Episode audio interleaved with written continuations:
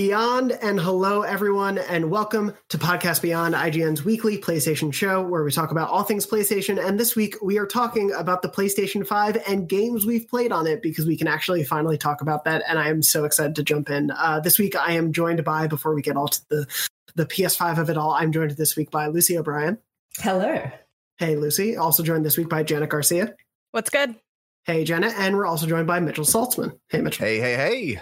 Uh, thank you all so much for being here. Uh, obviously, for those uh, watching at home, this episode is coming out before the PS5 is out. Uh, so the games that we talk about, we won't, you know, dive into story spoilers. Basically, whatever is out there in trailers or anything like that is fair game. We'll be talking about at least in detail um, Spider-Man Miles Morales and Astro's Playroom. Uh, like I said, we'll try to keep spoilers as light as possible, though, for this. Uh, and then we can uh, also talk about just kind of using the PS5 itself. So we'll be jumping into that stuff as long as, as well as a couple other uh, games that we've been playing on PS5. But we can finally actually talk about this thing. And um, Lucy, obviously, um, as a cast member of the show, and then Mitchell and Janet for being on as guests uh, a bunch. Thank you all so much for being here. We've all had experience with the PS5. We've all been waiting for these weeks to finally talk about it, and now it's here. And it's a little strange to finally be able to just talk about this stuff. I don't know how you guys feel. yeah, no, it is bizarre. It feels like we're living in an alternate reality, which we are in many, many ways. Yeah. But you know, it you know, it is very strange to be living in this reality in 2020 and and and having the PlayStation 5. One thing that I will say is that I've like absolutely adored my time with the console so far, and I think everyone who has a pre-order um, should be really excited. Yeah, absolutely. Jen and Mitchell, how are you both feeling? Yeah, yeah it feels good to finally be here. Wait, go ahead. Oh, sorry. Go ahead. No, no, you, you yeah, it's it's oh, it's the it's the excitement of it. I think you know we've been waiting for this for a long time, and for it to just be your new like go-to console like for your Sony experiences or for whatever games you normally play on PlayStation like it was so exciting to finally just like unplug and reorganize everything reconfigure it and say like okay I'm I'm on PS5 now and you know for backwards compatibility to be able to support that transition really easily was also really exciting just to say like we're fully into this next gen uh, and I've also really enjoyed my time with it so I'm I'm very excited to talk about the details of the UI and you know all the UI hype and the games and everything yeah, for me, it's, you know, I just love next gen console launches. We only get so many of these, you know, in our lifetime. And uh, just the, the feeling of, of, you know, getting it set, set up, even just going through like the very mundane stuff of like entering in your your PSN name for the first time, going through the the UI. Uh, it's just it's really exciting. Uh, some of that some of that magic has kind of worn off already because you know uh, I've had it for about a week and a half or so at this point. Uh, but man, I'm having a great time playing all the games on it.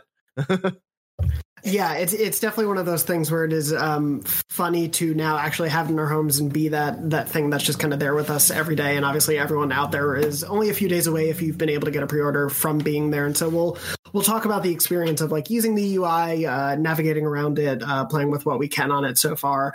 Um, but yeah, I, I, will say like as a um, a jumping off point for me, it was a it it was such an exciting moment to be able to plug it in and just so quickly get into games and how quickly it downloaded stuff and um, how easy the UI and everything has been to navigate. It was one of those weird like uh, there's some things maybe I'll miss about the PS4, and we can get to one of the interesting omissions from generation to generation. But overall, it feels like a really, really nice step up. And I will say, um, definitely go check out uh, Luke Reilly's full review on IGN of the console. He reviewed the PS5 itself, and definitely go read through all of his thoughts on it. But I, I do sort of want. Oh no! well, uh, I think he was going to say, I do want to just go down the list and uh, talk about the console itself and how the UI feels. So, uh, Lucy, why don't you start with uh, telling me, telling us how how you feel about the UI? Jono, you're back. I'm back. Good. God, this is going to be a nightmare. I'm so sorry. Of course, we're dealing with tech issues for such an important episode. Um, I wonder how many times I will be cut off. So I'm going to say, Lucy, what have you thought of the UI? that was exactly so. Mitchell stepped in for you when you just cut out, and that was exactly what he asked. So Mitchell can be the uh, interim host whenever you Perfect. cut out. I'll take um, it.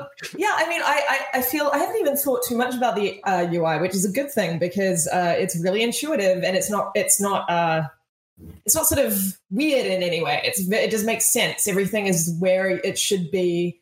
Um, and and and you know, I, I always preferred the PlayStation UI over the Xbox UI. The, the Xbox UI never made sense to me. Um, but the way that it's laid out is is kind of it's it's it's perfect. I mean, the the activity cards make sense to me. Um, I think they're really a cool little addition. I don't think they're you know super like game changing in any way, but I think that, uh, that, that, like for something like Astro's Playroom, which is just like a series of little challenges, uh, they're they're great. You can just jump in, jump out, jump in, jump out, and doesn't really interrupt the flow of of the game. Um, yeah, I just I think it's it's really elegant. Uh, I don't really have much more to say about it. It's kind of unremarkable, but in a really good way. Yeah, it feels like it's unobtrusive to getting you to the game. Like I, I think I would say about the PS5, for me at least, the most is that it very much is like a hey, just get to the experiences that you want to have because there's a lot to see. Um, I, I do. I like how easy it is to get to trophies and everything. That's been a very good thing for me. Like it's on the page of the game, you can easily get there. Um, it feels like a smart evolution of what the PS4 did, but it like bumping down on the PS4 UI for a specific game and it takes so long to load and there's always like things lagging a little bit. There's always a lot of problems with that UI for me and so I feel like this is a really nice evolution of all the features I would want there. Um, Mitchell, what is what is it you've been? Uh, what has your experience been so far? I'm just so afraid the internet's going to go out, so I keep trying to. Uh, super positive. I I actually was a big fan of the the PS4 UI, and I think the PS5 uh, kind of evolves it in really really smart ways. the The big thing that I really appreciate is that when you press the home button, it doesn't just take you out of the game and puts and puts you into the you know the PlayStation Home UI. It it brings up an overlay so you can still see what's happening in the game. It just kind of comes up from the bottom and just you can still you can still actually see what's behind it. Uh, and then from there you can go through the the activity cards. The activity cards are interesting because uh, I've never really there's never really been anything quite like them. Uh, and so like going into it at first, I was like, oh, what are these? Go go away. I just want to get to like my game switcher. Uh, but when I actually like started looking at it and you know, seeing that it was a way to keep track of you know collectibles that I still wanted to get, or you know, a trophy, a, a like a trophy that I didn't even know existed, but you know, I was close to you know making progress on. Uh, it was just really, really helpful. Uh, especially in Astro, where you can like you bring up the home menu it's contextual. So like if you're in uh you know the the beach level, it'll bring up a thing that says like, hey, you've got uh 68% of you know collectibles in this level. Do you want to you know, do you want help finding some of the other ones? And then you can click into it. You can, you can see a little tutorial video that basically shows you where where it is, and then you just you know put down the menu and just go find it. Yeah, the activity it's, the activity cards are so good for um, trophy hunters. Oh yeah. yeah. I you know what I mean? Like for those like those obsessive people, of which I am not one, you weirdos. Um, uh, you know, I, platinum. I love it. Did you? Yeah, I'm super, super, happy about it. um, yeah, it's it's genius how it's laid out and and how it it really does show you exactly what you need to do instead of like spending, I presume, hours and hours trying to figure it out yourself.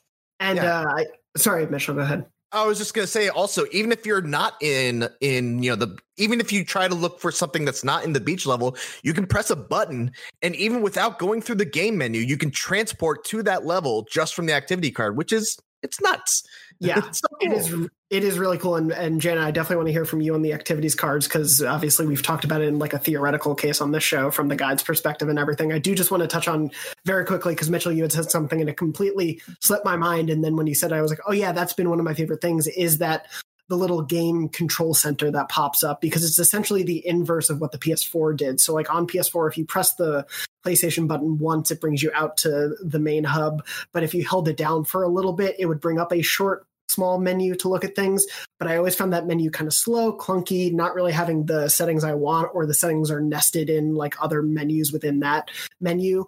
This is sort of the inverse where you press it once and you do get that small uh, menu at the bottom, and it is so nice to be able to not only just see the activity cards, but switch to a game quickly, check your friends list or your downloads quickly. Like it is so snappy and so nice and just right there. And then if you want to back out, you hold it a little bit longer, and it brings you out to the main UI. And I, I like that flow of it so much. Um, but yeah, Janet, in terms of using the UI and you know playing Spidey and Astros and uh, navigating between all this stuff what has been your experience of all of it and i think especially how have you seen the activity cards now that they're in practice yeah, well, I don't know how detailed we want to get on the, the game help side of them because I think that's the biggest thing. We might want to save that maybe a little bit for later. But for everything yeah. else, um, I think Mitchell spoke to it really well with like it is overlay city here, which I think is a great marriage with what Lucy had mentioned, where, oh, it's pretty intuitive. You can kind of figure it out, especially if you've had game consoles before. It works as you'd expect it to. But at the same time, like, I'm still someone that constantly has to look down at the controller and I'm like, am I hitting options or am I hitting like share or now create? Right.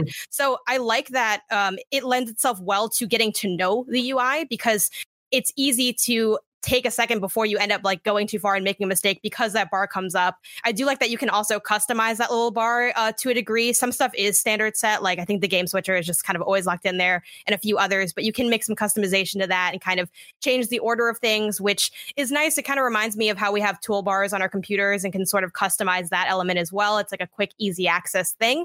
I do think, um, without getting into the details of the game help element, the cards are a little bit busy. There's kind of a lot of information to take in. Um, I kind of maybe wish that you had a little bit more control or kind of had a easier, quick understanding of it because it will change from game to game based on the kind of game it is. You know, in Astro's Playroom, it's very collectible based, and the cards are like pretty streamlined towards just like those two types of main collectibles while in miles like it's a lot more of a you know it's a larger game so there's like a different sort of slew of activities it's showing you. Um, and I, I, do think it's really cool as like a fast travel hack. Um, I think that's the number one thing people will use it for because even if you choose not to dig into the game help element, it's cool to say that, okay, I want to go back to this area though, and you can immediately jump in. Um, I've also just really like the speed at which you can just like load in and out of games. Like I would completely like quit out of miles just to kind of check my progress, like what percentage I'm in, because you can't see that super easily, which I really wish they had like play times and other data. Like I'm still craving more data from like that UI from like all my Same. consoles. Yeah. But so like but being able to like exit out and go back in was so quick and simple. Um yeah, I think it's just been really like easy to navigate and it feels like a little bit of a marriage between the PS4 UI and some of the things Xbox does. I know people hate Xbox's UI, but I do like how um, some of it is like layered weird. Um, I like it. I'm the only one that likes it, and I'm okay think, with that. I, I, think, think it does, does have some of that well. overlay thing. Yeah, like it does yeah. have it does have that layer where you're not completely out of anything that can make it look like you know a mess. But I think they sort of found a way to incorporate some of those ideas, but in a way that feels still familiar. Like this still feels like it's inherently a PlayStation UI because it still is dominant left to right, up and down. That's sort of the style of all their UI configurations. And this sort of keeps that with a little bit of an emphasis towards throwing game related information like news and, and that kind of info is such a big focus on how it's sort of mapped out right now. Yeah, I think the activities cards in particular are going to be an interesting test case for when we get more games using them because that's when we're really going to know how well the functionality can be implemented what they're going to do to update all of it because like immediately already i wish i could just delete the news feed activity card that's always there off like i do not mm-hmm. need to know about the current fortnite cup that's happening i get it it's happening. I don't need to know every second I, I'm checking a trophy completion in miles. Um, there's there there is some limitations there, but I, I do think it's important to mention because you had brought up the how easy it is to like get to the game switching from there. Um, this the PS5 does not have the quick resume feature that Xbox has that I know a lot of people have sort of been wondering about, and it doesn't um, it's not something Sony's really talked about. I will say, like switching from game to game is so quick. Like it's under a minute for me for the games that I've been switching between, where I go from like I'm in a game, I bring up the the quick resume or the quick switcher uh, control center, go to the switcher option, click the new game, and then it's in there pretty quick. I don't know if if you, uh, Jana, I know you said you've been like backing out and doing stuff. I don't know who's been like testing that stuff, but it's been really snappy and easy for me. But it does kick you out of the game, so you do have to exit the game fully to be able to switch to another game. It just loads yeah. so fast. Like I, yeah. you know, I I remember several podcasts ago, I think it might have been like Altano or someone was saying, you know, the sort of the speed at which you can get into a game now. Like this was, you know, he was being theoretical, but it's like one of those things that I can't ever imagine being without.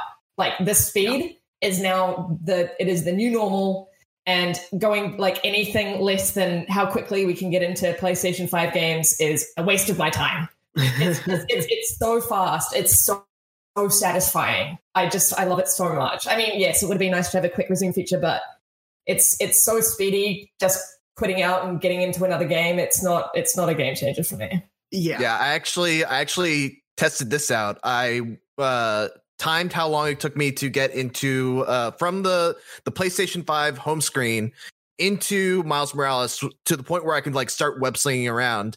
And then I went back to the backwards compatible PS4 version of of Spider-Man and found that in the amount of time it took me to go from the home screen to being able to web web, uh, web sling around, I was at the Insomniac logo on the PS4 version of Spider-Man. so if in That's 15 crazy. seconds I was swinging around in in uh, Miles Morales, in 15 seconds on Spider Man, I was at the Insomniac logo. It's, it's crazy. Yeah, it's wonderful, and it's definitely one of those things where, like, um, you know, Spidey didn't have the most egregious load times, I would say, on PS4, but they were noticeable. Like, I definitely spent a lot of time in those loading screens looking at Spider-Man high res uh, models of the suits slowly spinning or moving in the frame. And here it's just it's gone. Like there is there's no time for him to do a cute subway animation where he's riding the subway. If you if you choose the fast travel, there's such instantaneous like near instantaneous time between clicking it open jumping into the you know startup menu and being in game like you were saying. I, I, think it's it is that moment of like clicking continue on the main menu to being in game within like a second or two and it's like wow how? How are you doing that?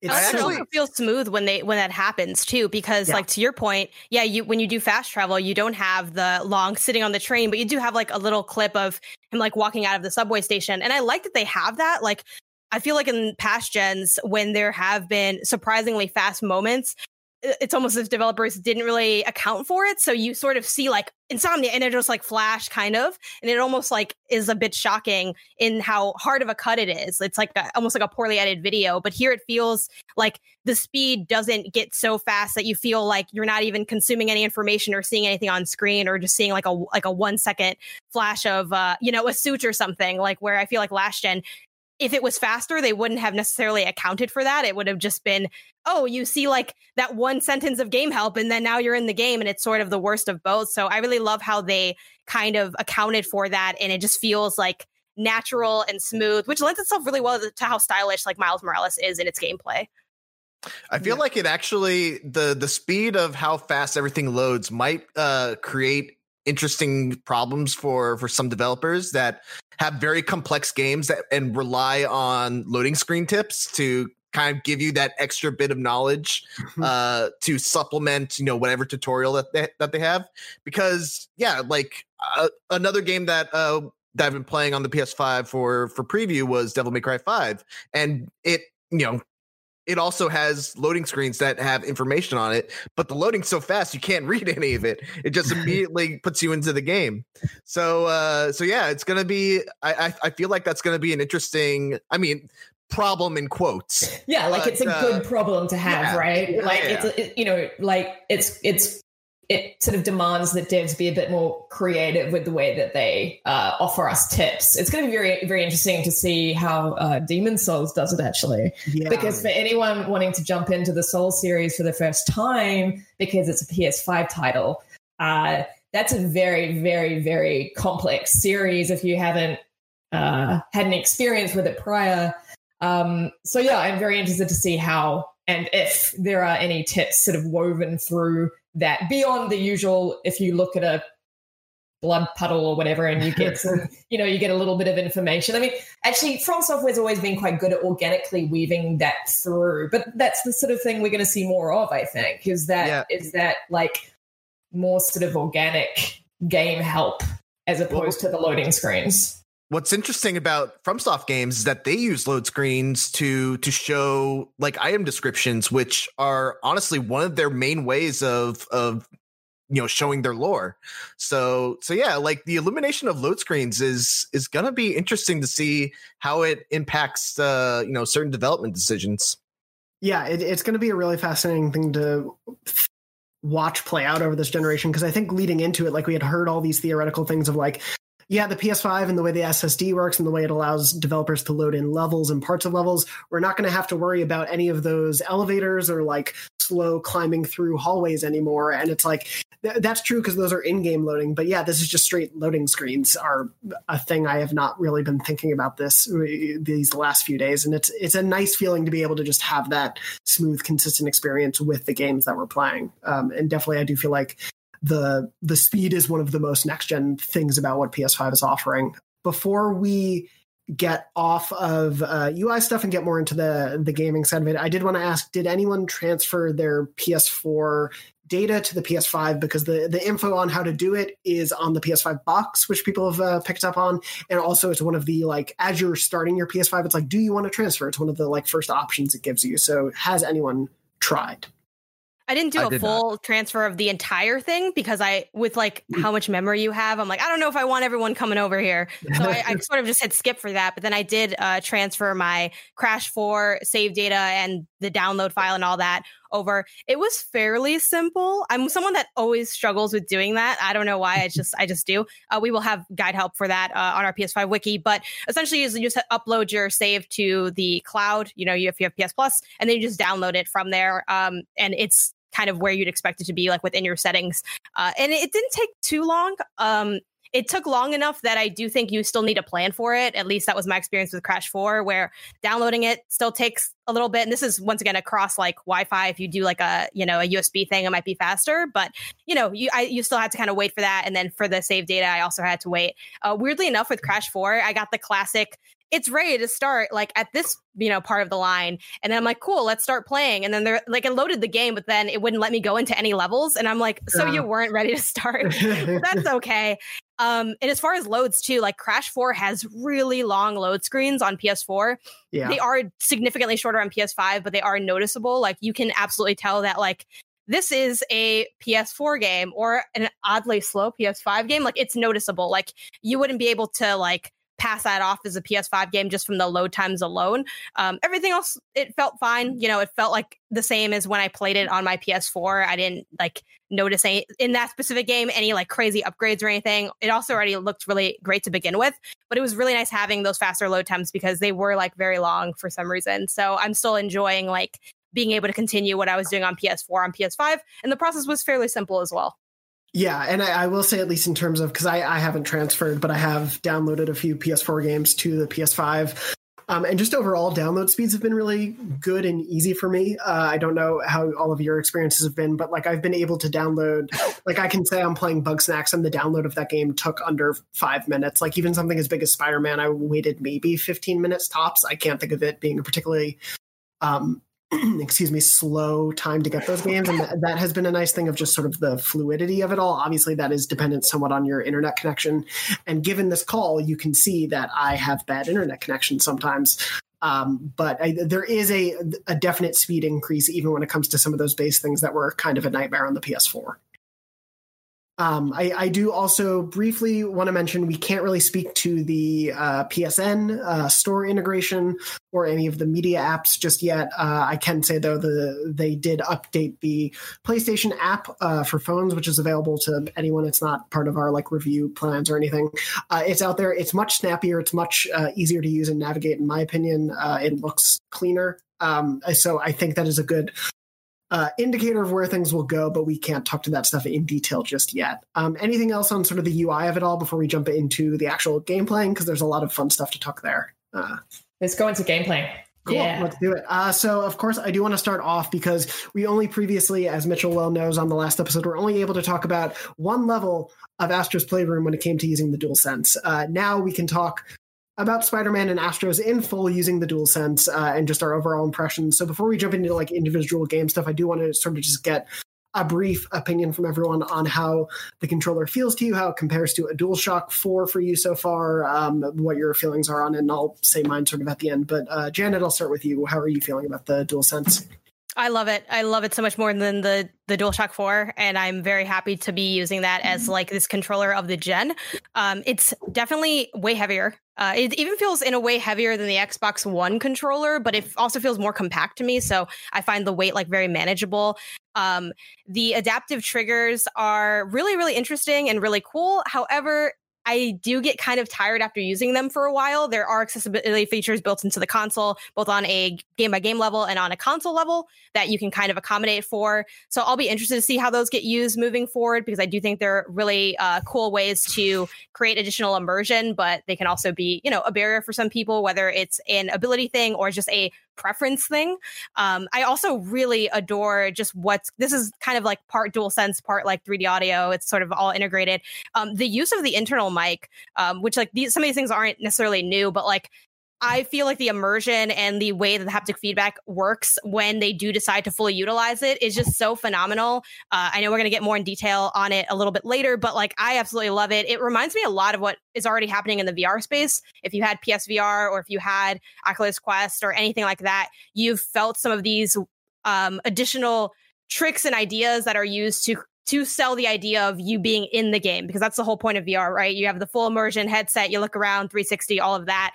Um, and I, I felt that while playing Astro's Playroom, the way I felt it when I played Astro in VR. And that's really awesome because not enough people play VR because it's a very expensive thing. There's not a lot of games for it. I don't fault anyone for skipping VR, but there's so many amazing and interesting and innovative things happening in that space. And it's so thrilling to me to have some of that come over to a more traditional console where people will be able to experience it. Um, so yeah, I just hope it gets utilized a lot. Uh, we'll see, and we'll kind of talk a little bit about you know how that has been utilized so far. Yeah, I'm I'm totally with you there in terms of like when all of the facets of what the PS5 can do with 3D audio on headsets or with all the different parts of the DualSense, I think that's when it is at its best and shows off the the coolest bits of it. And I do definitely want to touch on the the bit you mentioned. You can in the settings turn off any of these features. So if you do have any difficulties with dealing with um, adaptive trigger resistance or the you know, the difference in the the rumble uh, and all of that stuff, you can turn those things off if that is a problem for you. And I do think that's important that that's there from a system level because, as Janet was saying, like there are people who are going to want to play PS5 games who just are not able to use those features or be able to play without those features being an obstacle. And obviously, there shouldn't be anything about playing the game that should prevent you from you know enjoying it. So it, Go ahead. Also, there are times where I was asked to blow into it. I didn't like any of those times, and I hope to never see that again. Neither, neither. Oh my god, my so my girlfriend who doesn't play video games, um, there's this bit in Astros where you have to blow into the controller. and I was doing it, and I had my headset on, and I could just feel her gate, like her judgmental gaze. So I was blowing. I was just sitting there, like trying to hide the fact that I was blowing into this controller, looking like a goddamn idiot. I hate it. I hate it. I've never liked the use your mouth. It's Just no. stop. No, it's the same thing with the DS. It was like I did, I, I didn't enjoy it there, yes. and I don't DS5, enjoy it now. Yeah, it's awful. It, and I have like, I guess I have, you know, I, I run, I do distance running, so I feel like I have times where I am pretty physically fit. Uh, I have not admittedly run very much because of COVID. Wearing a mask makes it pretty difficult. But I was like blowing into this thing, and I'm like, Jesus, my lung capacity is atrocious. I'm like, please let the fan start spinning because I'm like, I can't, I cannot do it. I don't like it. It's not fun. It's like the worst version of all the good things. Just take the inverse. It also, like, it also feels kind of dirty. Like, like you know, now in COVID times, we're so sort of concerned with like mm, things being, you know, sanitized and stuff. I don't want someone's breath air going into my controller. Yeah, it, it, lives in there forever, like the Astrobots. It's just stuck in there forever. Yeah, oh, no, I hate that image. It's it's definitely the least favorite thing. It's like those Nasonex commercials where they zoom in and it's like the mucus men are like, "What are we gonna do now? We're out of a job because it, it like that's what's happening with your microphone." Um, but no, I it's definitely the the least interesting part of it too to me because I do think it is. It's just tech we've seen before, and I don't think it's ever been tech that's been super well in like included in a game experience. Like I've never blown into a microphone on a game and been like, that was a fun solution for that puzzle. It's just always kind of like a yeah, okay, I'll do that because you told me I had to, and let's move on. But um, I, I, do want to uh, keep going sort of on the general uh, dual sense impressions. And Mitchell, how have you been feeling about it? Uh, it's amazing. These controllers keep getting better. Like I, I thought that the dual or the the DualShock 4 was like, you know, my favorite controller. I'm like, oh well, what what are they gonna possibly do to make it better? But going to the the dual sense it's like going from the ps3 controller to the dualshock 4 like it's bigger it fits better in my hands it feels better like the buttons feel better uh like it doesn't feel like uh anything is is wearing down as i'm, I'm as i'm using it and you know we'll we'll obviously see if if that holds true holds true. Uh, you know, months and years into the life cycle of this thing, but right now it's it's amazing. Uh, I love this controller, and uh, you know the only one thing I want to say about the mic is my only concern is I play a lot of fighting games. And the one thing I hate the most when I'm playing fighting games is having to hear other people also playing fighting games. If I if I want that, you know, arcade experience of like trash talking, I'll go the I'll go to the arcade. Uh, and it's hearing someone talking a fighting game when you're playing online is actually pretty rare when you're playing on console. Um, it doesn't. It's not like you know Call of Duty where every game you get in, there's just people yelling.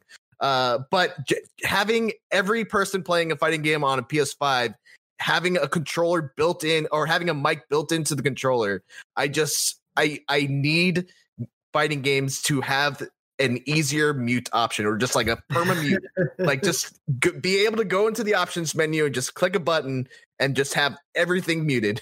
Just i need this. If, if every controller is going to have a, a mic i need this.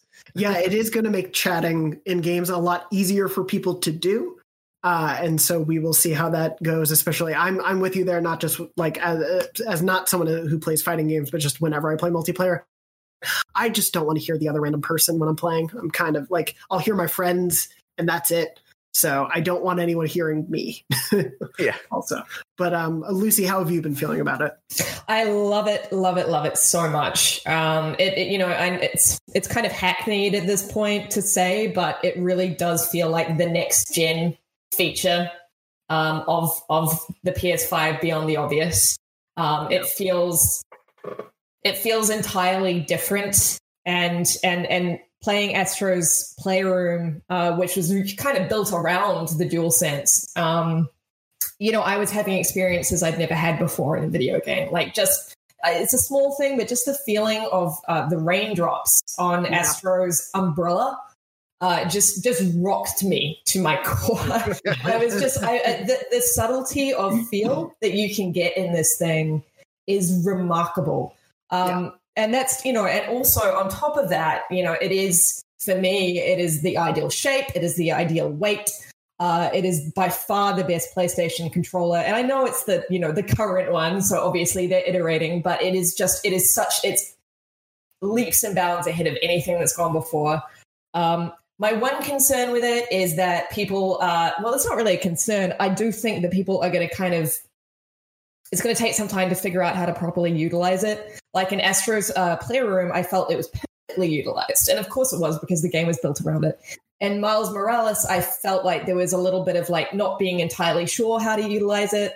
Uh, there was there were moments where I was like, ah, did we really need that forceful rumble in that moment? um, and I think that it's going to take some time for devs to truly figure out how best to utilize it. But as Janet said earlier, like I, I really hope they do because it brings a, a whole other level of of gameplay experience when you're using this that I, you know I haven't admittedly played the Xbox Series X, uh, but you know that I can't imagine any other console giving this to us.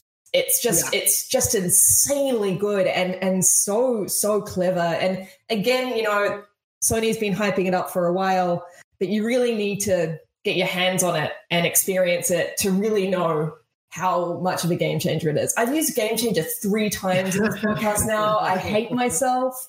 I this apologize. Is, I mean, we are a show about game changers. That's you know what we're known as to the audience. So I think I was like mentally like, don't say it again. You've said it twice, and then I said it a third time. Look, Lucy, uh, considering when we're recording this, I think it's fine whatever our vocabulary ends up being. but um, I, I, do want to, yeah, I think it, it makes sense most probably to jump into Astros then talking about DualSense because I'm, I'm right there with you all pretty much. Like the DualShock 4 has been my favorite um, controller since I've been ha- uh, been playing it since the launch of the PS4. But this is I think very clearly, even within you know a week and a half of play, my favorite controller as well. I do think it is. It's so comfortable to hold and works so well and feels so sturdy and well made. Um, and I think the potential for it is so so clearly evident with Astros, and I think it's worth jumping into some of the just cool ways this uses it because um, as janet was saying i think like team asobi did a really great job with uh, astrobot rescue mission mission improving how you can make a really really cool platformer built for vr and here they are showing a platformer but also just a game experience and a toolbox and you know like a, a, a playground essentially a playroom using the dual sense. And it is kind of showing you all the possibilities and this is just from the jump. Um, and so i, I do want to kind of go into that. We'll keep spoilers i think on um, the references and stuff in the game that we can briefly talk about that stuff but i think for the most part most of the dual sense uses i think are pretty fair game. Uh, of course if anyone feels differently we can hold off on some but um, I wanted to start it off by saying I do think that the the uses where it combines the triggers and the haptic feedback and the sound from the speaker are the the best coolest uses. And uh, lucy speaking to the rain there's a, the sequence where you're, you're going through rain and then the rain starts to hit astro's head and then it increases in velocity and how much it's hitting you and that you feel that directly within the the controller. And then it takes a leap and hailstones are hitting you and that even changes it differently. And it's the the way they all sound different and the way the controller is vibrating differently. And it doesn't like it, it doesn't necessarily affect your ability to jump onto the next platform or to knock out an enemy, but it it puts you in that space so much more. It makes you go, oh yeah, I'm in the middle of a rainy level. I want to get past this rain. I need to get to you know the next area and whatnot. Like it it adds to that in such a way that I. After Sony spending months telling us it would do this and never getting the chance to feel it, it is kind of like, oh wow, you you were right. It does work that way. Um, and I, I, did anyone else, Luciana, you were talking about the rain moment, but Mitchell and uh, Janet, did anything in Astro specifically feel like a oh wow moment for you? Uh, the the the part where you're in the ball and you're rolling across uh, various different surfaces. Oh man, when you hit that that asphalt patch, the bumpy yeah. asphalt, ooh, it's so cool. you just like you feel every bump, and every bump feels distinct. Uh, that's like the craziest part about it. And then like right right from that, you go back onto to solid solid ground and just uh it's like I can't I can't even describe how it feels. You have to experience it for yourself. Uh, that's been a, you'll know why why I'm like this. yeah, no, I mean that's that was the fun part. I wrote I'm doing the review for us for it, and it is so funny to like one knowing you know of course saying it makes you feel like Spider-Man in my Spider-Man review for the original game, but like it is so hard not to use the word it feels like when yeah. it comes to this because it is all about that. It is literally about the feel of it. But I do think it is um, th- there are so many interesting uses of it that it doesn't just feel like, oh, well, this is the light rumble, this is the medium rumble, and this is the harder, like the most difficult rumble you can fight against. It, it there are so many other intricate levels within it. Like there's yeah, the, the so- moment in. Oh, I'm sorry, Janet, you go ahead. Oh, okay. Um, yeah, I'm just so shocked that they're able to do this. Like, obviously, we mention all the time that like we don't develop games, but I'm like, how the hell are we able to do this? Because it's it's so accurate. Like the accuracy is astounding. Um, to Mitchell's point, like the ass, like that's how, that's how concrete feels, and it's like how did you convey that and then have sand and have these all these other elements. I think for me, traversing across different areas is really what um, moved me. Um, things like skating across the ice and how you can like convey what ice feels like. Um, I, I think too, like it's we'd be remiss if we didn't like mention just the brilliant sound design like this like yeah. sound and feel have always like needed to come together in a way that conveys a I guess like a texture or something or anything like that. Like you mm-hmm. can't just have one and not the other. Uh, I mean, you can, and we've definitely experienced that where it's like Uh, we've all played games where you're moving through something like sludge and you move like more slowly. So that kind of helps you get the feeling of moving through that sludge. But in astro's playroom the way they add the sound element and have a more nuanced haptic feedback really does like is reminiscent of trudging through something. And like that's just so impressive because we've had things that sort of gesture at what we experience in the real world but i think the way that the sound design is implemented um, paired with the haptics is what makes it seem like it is real like in to back to like lucy's point with the rain which I think the rain could have been a little better, admittedly. I feel like it wasn't um, differentiated quite enough. But one thing that I did really appreciate is they had like a little umbrella that pops over Astro and like the sound of how the droplets were hitting the umbrella had that plasticky noise that we've all experienced like yeah. if, if, you can hear and you've like had an umbrella overhead like on a in a storm it has sort of like this weird like cellophane sound to it and they really like were able to capture that um and i really enjoy the way they like experiment with how they like it's not enough to just replicate something you have to like replicating it is not enough to convey a mood you sort of have to get the spirit of it and i think that's what they really capture really well it's not so much that skating on the ice as astro feels like ice in a vibration sense but when you pair it with the sound it has this like what i get isn't i'm slipping i get a like a skating feeling because of the way the sound is. It, it, it's as if I'm, you know, drifting across a plane, not just because I'm visually doing that and physically doing that with the character, but because I hear that sound, I get that kind of light texture, and it's as if I'm like just literally skating across the surface. And I think that's just so brilliant, like the way that they like what's happening in the audio space with PS5 it's so thrilling. Like I can't, even though I'm not a horror person, I can't wait to see like the new yeah. Resident Evil game on this oh. stuff. Like they just really can create that. Um, and yeah, it's not just the haptics because I think we've all had like different types of you know levels of controller vibration, especially if you're a Switch owner and you've had like the really nuanced vibrations. It's also what they're doing with sound, um, and whether it's through the microphone that's built into the controller or if you're like using the headset, like they are able to convey it both ways, and that's what that's what really sells being able to you know feel like you're walking across sand or across these other surfaces because they kind of marry those two things so well that it just it's as if you're there and that's just wild yeah, for yeah. a long time they were talking about like we would hear developers say, "Yeah, you'll be able to feel the difference between walking on sand or walking on concrete." And I was like, "Is the controller's shell going to like change in its feeling? Like what what does that mean?" And it's I'm totally there with you that it is the combination of the senses. Like this rightly so, and also because it'd be a terrible name. This thing is not called the Dual Touch; it's the Dual Sense, and it really is all these things coming together. So that, like w- when you were saying, when you're on the ice, the sound of the ice married with the haptics makes you think of ice. It is capturing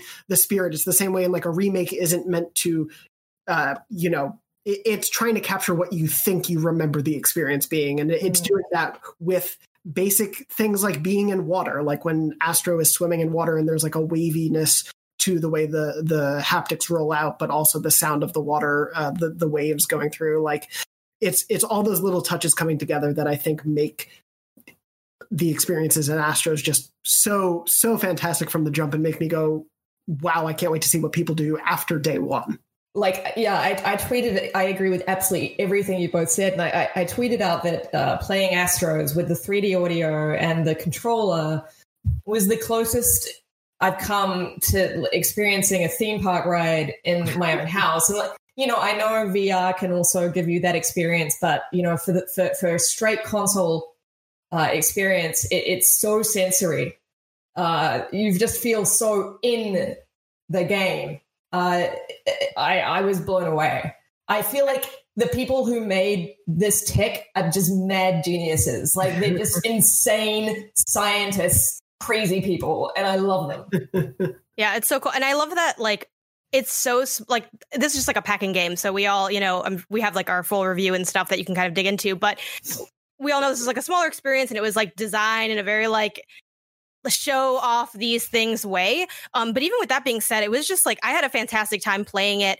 Um, really it, it, wasn't necessarily I wouldn't necess- necessarily say it was as good as like Astro Rescue Mission because like that was just kind of you know it's a full fledged game. They're not really like yeah. fair to compare the two but it was not like crazy off by any means. And um, I'm so excited that people will finally see like what an excellent platformer Astro is. And like, I really hope that I can see like a franchise of this because it's so incredibly designed. And what I really love about having this is it just was so freaking brilliant as your first PS5 experience because mm-hmm. you know you're you're itching to see what this can do. It shows you that it's fun platforming um, without getting into the the spoilers or the references. There's a bunch of different PlayStation references and things in there, and you're kind of going through it and experiencing game history while experiencing the future of games, and the future is now, and it's just this rush of joy. Um, yeah. And I absolutely love that. I mean, there's a lot of different kinds of video games that exist, and I don't necessarily need every game to be fun. You know, there are really sad, moving things that I absolutely love. Like one of my favorite games, What Remains of Edith Finch, isn't necessarily fun, but it's like a really enjoyable story. So not every game needs to be fun, but I think at the launch of a console, we're kind of looking for that. We're looking for something to be excited about and joyous about. And Astro's play is a playroom, right? It's I always oh, miss the name. Yeah, because yeah, Astro, yeah, Astro's playroom, like it does that. It like hits all of those things, and it makes you just so excited to be part of what the PS5 is, and that's just so brilliant. Um, and I'm just like I, I, also don't have a Series X yet. Um, I do have one pre-ordered, and I'm looking forward to getting it. But like, not that it needs to be a competition all the time, but I can't imagine having that kind of click. And I just think it's so smart that they they built that in for you. Like they set you up to have just a really good time as your first console experience, and that's brilliant. And I'm really glad they did it. I'm grateful for it, and I'm I'm gonna go back and get the platinum because it was super fun. Yeah, Can we also a, just shout out like how awesome the soundtrack is to Astro? Yeah. It's so great. It's I wanted such to yeah. a great soundtrack. Oh like God. so many, so many like like earworms in that thing. Yeah. Like we've mm-hmm. been talking a lot about, you know, the Bugsnax song obviously going into the launch because of how much that became an earworm for everyone. But like um my I think second favorite use of sound in this game, excuse me, is in the SSD Speedway, where essentially the vocal line is just like this very robotic like SSD, and it yeah. like keeps doing that. But then like the beat generates from that essentially, and then in GPU Jungle, there's just a full written kind of like love song that you can you can even find the lyrics for it. Did you find the yeah. lyrics? Yeah, yeah. yeah. it's so cool, and we won't spoil like how to get that or anything. And I don't think it's a spoiler to say that, but yeah, it's it is such a well integrated part of the game. Where again, um, speaking to all of your points, all of it feels like it, it is this showcase for like why the PS5 is you should be excited about it, but it works. Like it, it all nails that sense of like joy and excitement. And I'm I'm right there with you, Janet. Like I love Rescue Mission. It's my favorite PSVR game. I wish they were making more Astrobot games, and I really hope this is like really well received at launch once the, the, the, masses get their hands on it because I want more Astrobot. Like I want that to be a part of the PS5 and it's funny to think about the launch of the the PS4. There's the Playroom, which is just stuck on my PS4 and I can't delete it, and it's been there forever. And it's like, here's how you're going to use the camera. And Astrobot was there kind of from the start, and it was like, I don't want to play any of this. Like, it never excited me. And to to have this full 360 for me to like come to the launch of PS5 and be like, Astrobot is the best, and you need to play Astrobot. Like, it is such a a fun start to it. And as you were saying, like, it is also man, it is just a love letter to PlayStation. Like it is so nostalgia fueled, but in a, a, fun way to catch all the references that are around the levels, to see the way they integrate the different generations of PlayStation literally into the build of the levels. Like I don't want to spoil too much of that stuff, but like literally the platforming has pieces of PlayStation in it. And it's so cool to have that integrated into the world and for it to not just be like, here's why you should be excited about the future of PlayStation, but here's why we love the past of PlayStation. It feels like a really, really great mission statement for the PS5. Totally. Um, sorry, that was my soliloquy on why I love Astrobot. I really love it. You should go check out my review. I think I'm giving it an eight. I think I can say that now because this will be up at the same time. I think it's a really great use of the dual sense, like Janet said. I don't think it like compares to the platforming heights of Rescue Mission, but it's not that far off. And I think it um, Rescue Mission. I hope they make a Rescue Mission length game for PS5 with the DualSense. I think there's so much more ground to explore there, and I really, really hope they continue to do that with Astrobot. But it is definitely, as a pack-in, it is not something that you'll have to be like, I guess I'll check this out while something else downloads. Like it is worth your time and worth playing through, and just a, a joy in its own right. And um, also, Astro is such a little dickhead. This is my like first experience with, with Astrobot. He's such a little dick. I love it. He's always like, well, I mean, I know that I'm controlling him, but like that seems to be the plan, right? Like always. Maybe punching. you're the dick here. I mean, if yeah. you're going to put in funny animations for every single thing that Astro can hit, I mean, also, who's really in, the dick here? to save like the little bots, you had to punch them. Yeah. And then one of the achievements was to like knock Astro with the controller, like when you first booted up. So it's definitely like a combative game. But yeah, yeah, he's not very nice, but he is very cute also. Like this yeah this thing is just so freaking cute and they're all like there's a bunch of little ones and they're all adorable and they all have little they're all in their little cosplay little robo cosplay. It's so yeah. good it's, it's really funny to think that they tried to make knack happen with the launch of the ps4 and it's like you had astrobot the whole time. Yeah yeah. I will say there there's a part in the ice level where there's like a, a little a little bot that's in this little igloo and he's all happy. He's got like hearts in his eyes and then you destroy the igloo.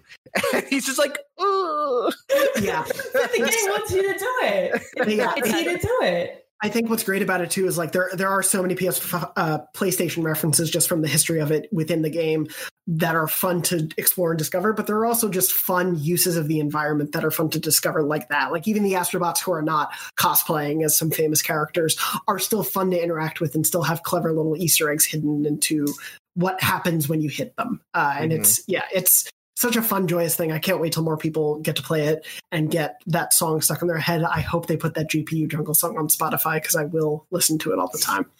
um, I do want to move on, of course, though, to the other big game that we can talk about, which is Marvel Spider-Man Miles Morales. Um, I'm also reviewing this one. You can check out my full review on IGN. That one's still a little more in the works, so I'm not going to mention a score or anything just yet.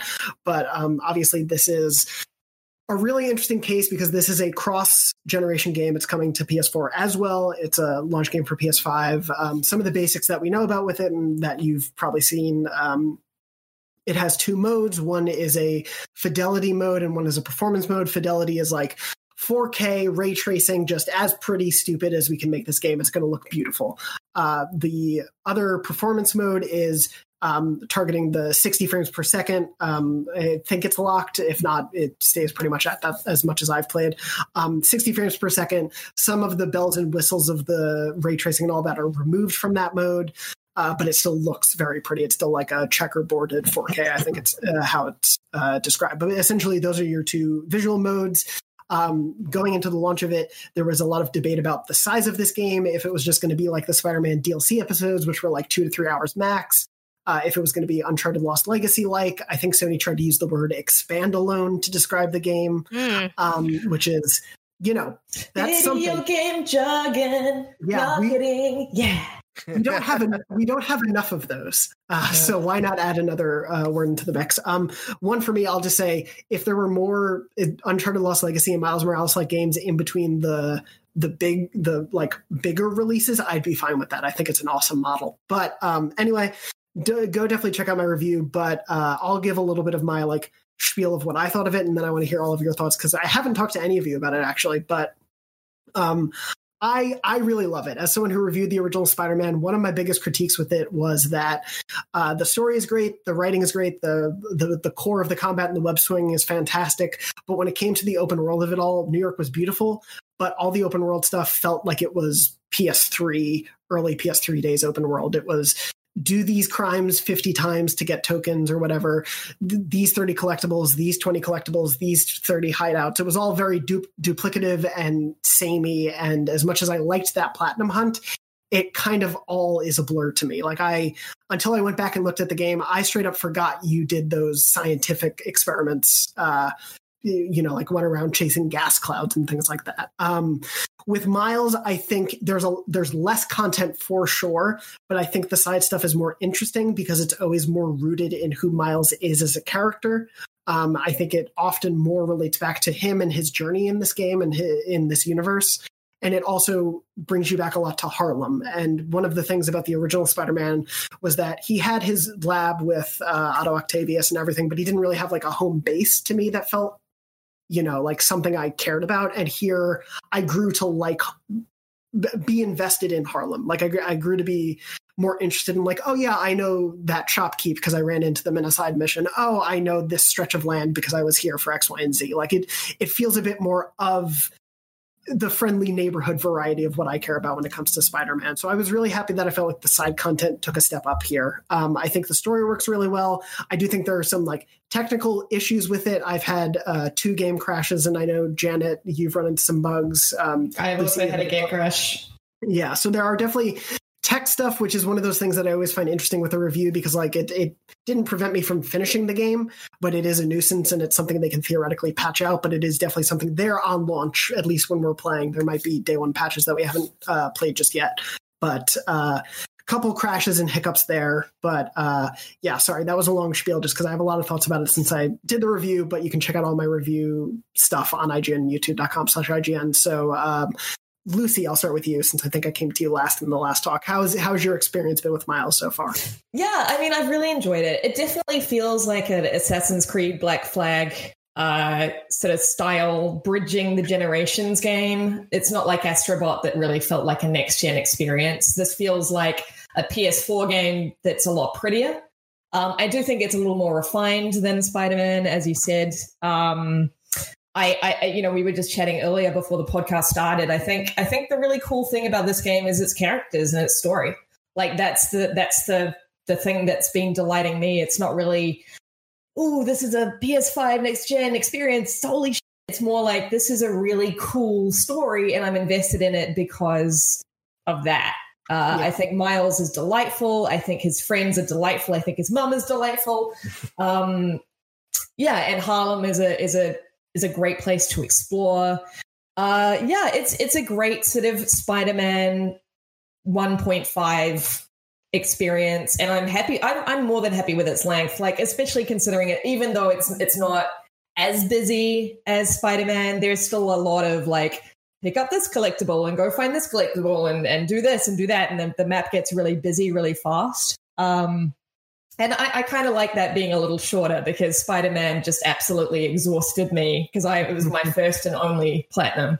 Right. Um, the only other thing that I do want to mention, that I also mentioned earlier on, the one thing that really bugged me about this game, which is delightful otherwise, Peter Parker and this is not too much of a spoiler. This is not too much of a spoiler. They had to take Peter Parker out of New York City, right? So he's going to Europe with Mary Jane to like, you know, help her with something she has to do in Europe. When he calls Miles, he says, Hey, just landed in Europe. Who says that? Specify the country that they're going to? Who calls it Europe? Can someone answer me that, please? That's like in, I, don't know what the reason for that would be, uh, because the only analogous thing I can think of is in TV and movies when they're like, I'll have a vodka because I can't name a brand. but like, I don't know if the tourism board of Ireland would care if he said that. I think at some point in the discussion, they mentioned going to, um, I want to say a fictional country. Um, that's a, a, Marvel Universe location, um, uh, but that comes up like way later in it. Um, it, so it, it's I know it's a stupid thing. Sure.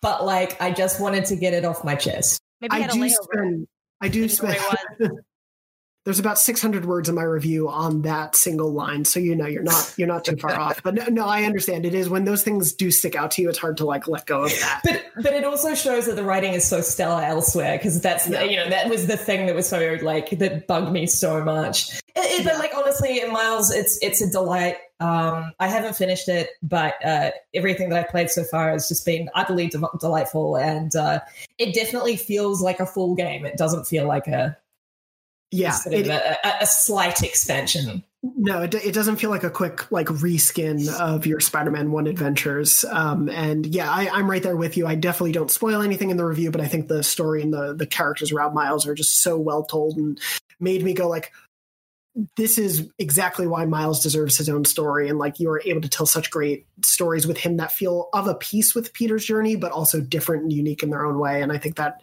that works really well with the storytelling here. Uh, Mitchell, I was curious what you thought. Um, I didn't mention it yet in my thoughts on it, but I was curious also, especially what you thought of the combat because the core of it is very much the same from the first game, but there's the addition of his uh, bioelectricity powers and his uh, camouflage and visibility powers to it as well. Yeah, uh, the combat obviously it it feels like Spider-Man. It's got you know the same the same basic foundation. It kind of just adds a couple new layers with uh, Miles's venom attacks, um, and yeah, and the way the way that kind of manifests is it also introduces a couple of new enemy types that you kind of need to use those venom venom attacks in order to deal with. So yeah, I, I, really liked what they did with the the combat here. It's it's super flashy. It looks beautiful. Uh, yeah. Whenever you use a, a, venom attack, there's like just thousands of particles that just explode on screen. it looks really really cool. Um, and yeah, I think the the one thing that I wanted to to kind of you know highlight is what Lucy said, where where where she said like this feels like a full game. Like I think there's a lot of people that are probably worried that uh this you know the maybe the the slightly less or the slightly lower price and you know the the idea that this is not a full you know new spider-man game maybe makes them think that this is like just you know a, a short you know dlc kind of thing and it's not. It, it has its own unique mechanics. It has its own like skill tree for miles to build out um and even though it's a shorter spider-man game it doesn't feel like you know half a Spider-Man game. It feels yeah. like it's its own its own thing, which I think is just I want to hammer that po- that point home. No, um, I, I, um, I think you're totally right, and it's definitely worth mentioning. We'll have a like how long is Spider-Man article basically going up alongside the review embargoes that you can check on IGN, but it's essentially I think it took me somewhere between eight and ten. It's hard to narrow down exactly because it's a uh, and Loki's getting very upset uh, because it is an open world game where you're doing all that side stuff. I'm stuck here. I'm just going to my dog. um, but it is. Uh, I've probably spent at least double that doing all the side stuff, uh, and it's very encouraging you to you know jump into a new game plus mode uh, run and everything. So it is absolutely not a like a short DLC that they're upcharging for. Like it is, you're absolutely right. It is a full game. It is I don't think it outstays its welcome, but I also don't think it um, like pads out the experience or anything. Like it, it does really feel like a really really great story between whatever they want to say is like Spider-Man One and Spider-Man Two. This feels still important to the universe and I think really essential and I think does some stuff better than Spider-Man One that is worth praising and worth the next game picking up from. Yeah, um, I think I think uh, you know story wise also be- it benefits kind of from from that shorter runtime because there's yeah. really no filler in the story. It's every every single scene matters in the grand scheme of the overall plot um and even when it's even when it's introducing new collectibles for you to find it's doing that in a way that also matters to the story which is mm-hmm. really really cool it yeah. contextualizes every single collectible and the original spider-man game did kind of did this too but like you said the way it ties these collectibles to miles' own journey is something that I think Insomniac should, you know, tip of the hat to uh to Insomniac for. Yeah, it's definitely building off what the first game did, but I think it is um showing a better understanding of how to integrate that stuff more fully into the experience in a way that makes it feel valuable to go chase that stuff rather than I'm chasing it because it's a numbered list item on my pause menu and I want to know uh, what's going on um, with the 100% experience. But anyway, uh, Janet, I did want to hear from you also. I know we got in back and forth right there, so apologies. But uh, what has your experience been with uh, Spider Man so far? Yeah, I had a great time with it. Um, I did roll credits on it, and I took more of a bit of a beeline approach. Uh, this time, I wasn't writing the guide for it, so I just played didn't write anything down. That was pretty cool. Um, but yeah, I think you know to everyone's points, um, it is a more compact story. I think it is like more tightly knit and overall better. I do feel like it has some of the without giving away too much. It does have some of the are we going in this direction or this direction? Here's where we end up type thing that we it seems to be sort of standard for how these stories tend to play out. Like you're kind of wondering what the main conflict is and seeing potential like small things that kind of pop up. Um, but all of those are just a lot more personal, uh, which I think is what makes for me Miles a more interesting character and a character that I'm more personally invested in. I think to kind of like bring it back to what Jonathan was mentioning with Peter having just his lab. It was very like work driven, like it was a very work driven story. And yeah. Miles, it's a lot more personal. It's this idea of like, who am I as a hero? Uh, what does it mean to protect my community? And it's, uh, um, it just it just hits a lot closer to home. And he like has a home that you can explore and look around. That was one of the parts I was most excited to get to do because I really enjoy when there are like different genre elements within like one core genre of a game. And first, uh, Miles Morales, they had like not a lot of these elements, but a few like optional walking sim kind of moments where you can, you know, if you want to just leave his apartment, you, you could and continue the story and kind of beeline through the cutscenes. But if you want to look around and check out like what's going on in the kitchen and look through all of his dad's albums and all of that, um, I was especially interested to see how it would go because um, Miles is half black and half Puerto Rican, and I'm also half Puerto Rican. I know I mentioned being Mexican uh, quite a bit, but I'm half Mexican, half Puerto Rican. So I'm like, okay, this is like the review of like the Puerto Rican elements and I was like deep diving in there. I thought they did a really good job with it, honestly. Um, like I loved the way they integrate Spanish with it. It felt very real. I like that they just let it be full lines with subtitles and just like made it feel a lot more natural. There are a few moments where it felt like a, a little like off. Like I don't think anyone just randomly says siesta time, like nap time. kind of weird. I, that was a little bit odd, but other than a few of those things, like they had a lot of nice touches. Like when you walk through the fair is another element where you could just cut to the store mm. you could like turn the other way and like look at all these different places and like talk to the ven- a few of the vendors and they had like a truck selling pasteles which is like a traditional Puerto Rican food so they had like these nice little touches that really helped draw me into Miles's character and get invested in what Harlem is for him and what his like mom's fighting for I think from uh, gameplay, I love the Venom electricity stuff. It is really cool. It's just really interesting and adds a whole new layer. I do think that uh, this once again benefits from as you kind of upgrade and just get better at the game, you can really start to string together some fantastic combos where if you go for a while and just don't get touched, you're out here like, you know, punch, punch, finisher, you know, an extra thing. And, they, and these finisher animations are so gorgeous and like Marvel cinematic. I do think there are elements that are so polished. It kind of reminds you that like this is a Marvel game. Like it kind of towards like almost being too cinematic.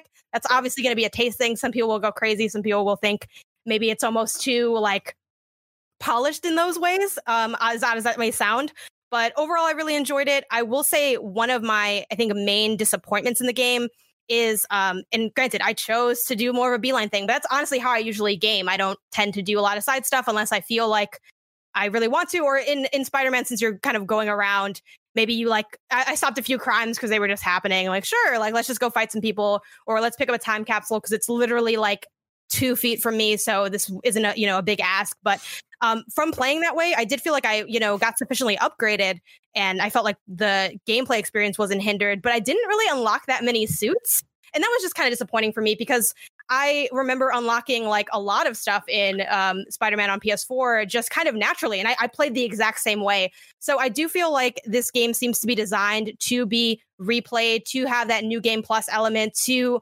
sort of give you the option to go look at everything. But I think in those options, they I would have liked to be more moved towards getting more suits, even if it was just ran, like automatically unlocked or something, just because I feel like that was such a big element, like, you know, um, of what makes this game interesting and like the abilities and like the style of it. And to have to like go do that as an optional thing rather than something that's fully integrated was just like a little bit of a letdown for me Sure. Yeah, definitely a lot of the suits are more relegated to uh, completing side stuff uh, than in the first Spider-Man. But I also there was also a lot more suits in the original Spider-Man. Um, I think part of that obviously comes from Miles has only been a character for so long, whereas Peter has been around for decades, uh, and so they there are a lot of more original suits that are uh, designed for the game rather than pulling from a lot of his comics lore. Uh, of course, it's out there, but I guess slight spoilers if you don't want to know about any suits and you've somehow been on a media blackout.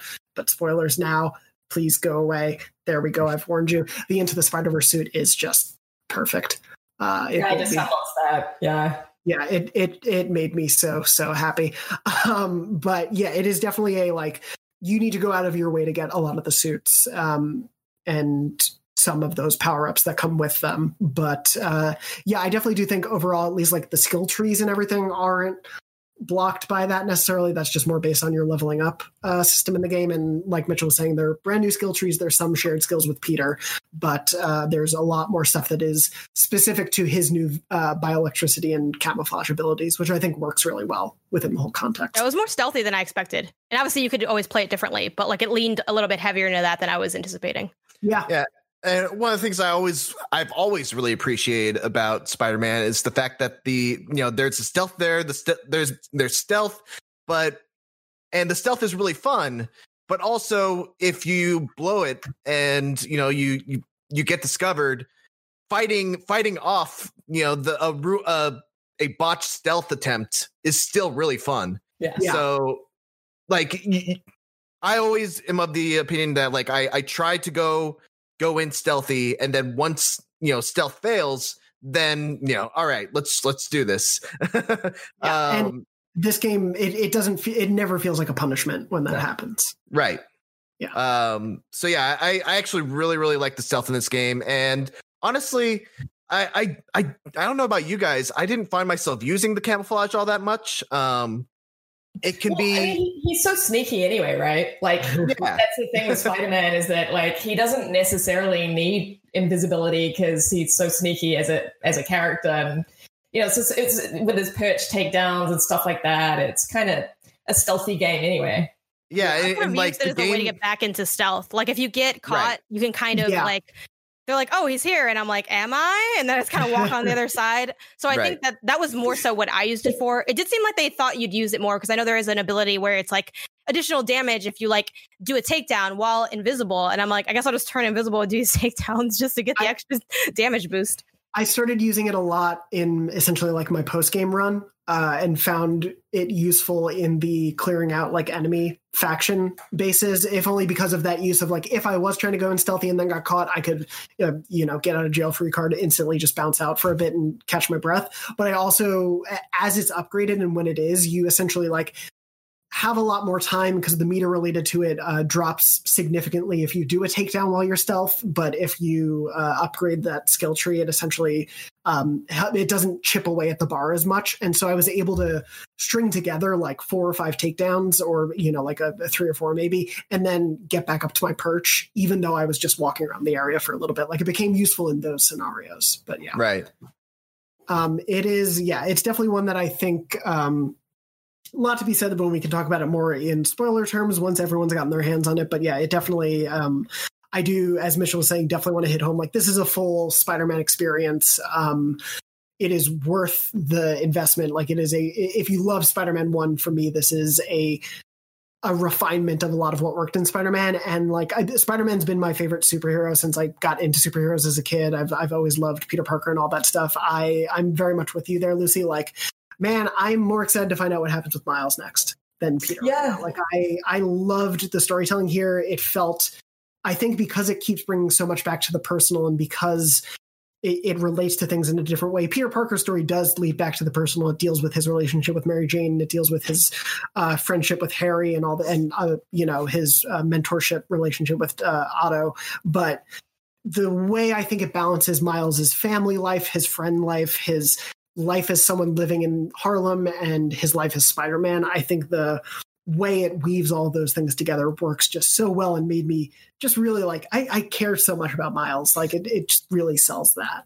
Yeah, I, I also want to stress that it's a really um, it's a really joyful game. Uh, it's it's been such a terrible year, and like playing this was really lovely. And yeah. it's also set during the holiday period, so it's just kind of like got this whole sort of sense of, you know, like when you're swinging around and a random NPC just is like, Happy Holidays, Spider Man. It's just like little touches like that. It, it, it feels like Christmas in New York. And it's just a really lovely, warm game. And I, I, don't mean that in a kind of like twee cutesy way. It's just it's it's got it, it just made my heart full. It's a really like affirming game. Like it is right. really about like no, I want to be a good person because of these things. Like it's going to be tough, but it's worth it, and like that matters, and and that really comes through. And like and like you said, like as someone who used to live in New York, Christmas time was always my favorite because that was sort of the like that's the nostalgic version of Christmas in my head is like all the stores decorated and all the lighting up and everything. And like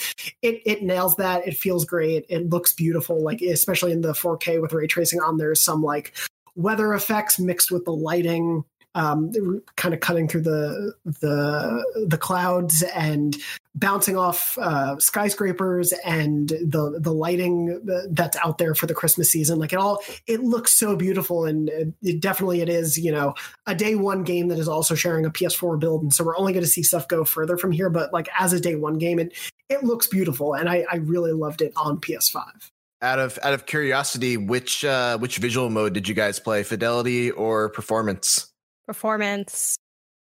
I was in Fidelity most of the time. I did performance in my post game. Yeah. I can't even remember. Fidelity is the default, I think. Yeah, Fidelity is what Fidelity, it yeah, yeah. yeah. yeah. What, what yeah. did you do? For me, performance all the way. I, I man, it looks great in in Fidelity, but once I switched to uh to the performance mode and got that, you know, solid, crisp 60 frames per second that like it never faltered. Uh, yeah. I'm it's, like, okay, I, this is the way that this game is meant to be played for me. I will say, I, I am not a frame rate person. Like I've because I've never really played on PC. I've never really cared about frame rate because I don't really play anything too competitive, like for or, or really timing based. So for me, it's always been kind of like Eh, if it's 30 it's fine. Like i've really never noticed that difference to be honest. But like this was the game where i did have that switch over moment. I was like oh wow. Yeah i noticed that. Like this is i think the first time i've genuinely felt like a, a massive jump from the the performance and fidelity modes. And it was one of those things where it's like man the web swinging feels good and the the combat feels great in this and switching back to fidelity was kind of this jarring like why is it moving so slow what happened like it did it was for the first time and i don't know if like i will always play it that way because it is it is nice to have all that ray tracing and the the really higher end 4K assets kind of locked in there, but it doesn't look bad in performance mode. And if you do crave that uh, fidelity when it comes to the frame rate, it is smooth. Like Mitchell was saying, like I, I do think it's worth mentioning. This game, beyond the the game crashes that we've experienced, the frame rate is really super smooth. The loading is obviously super fast, like we talked about before. Like it does run great on those like PS5 specific versions, uh, the capabilities. Mm-hmm. Um, we're pretty much out of time. I realize we're running a little bit late on this. Apologies, Red, our producer. So I'm just going to quickly go through. Um, Mitchell, I know you had mentioned uh, you've been playing DMC5. You have a preview up on, of it on IGN. Anything you want to say about the PS5 version?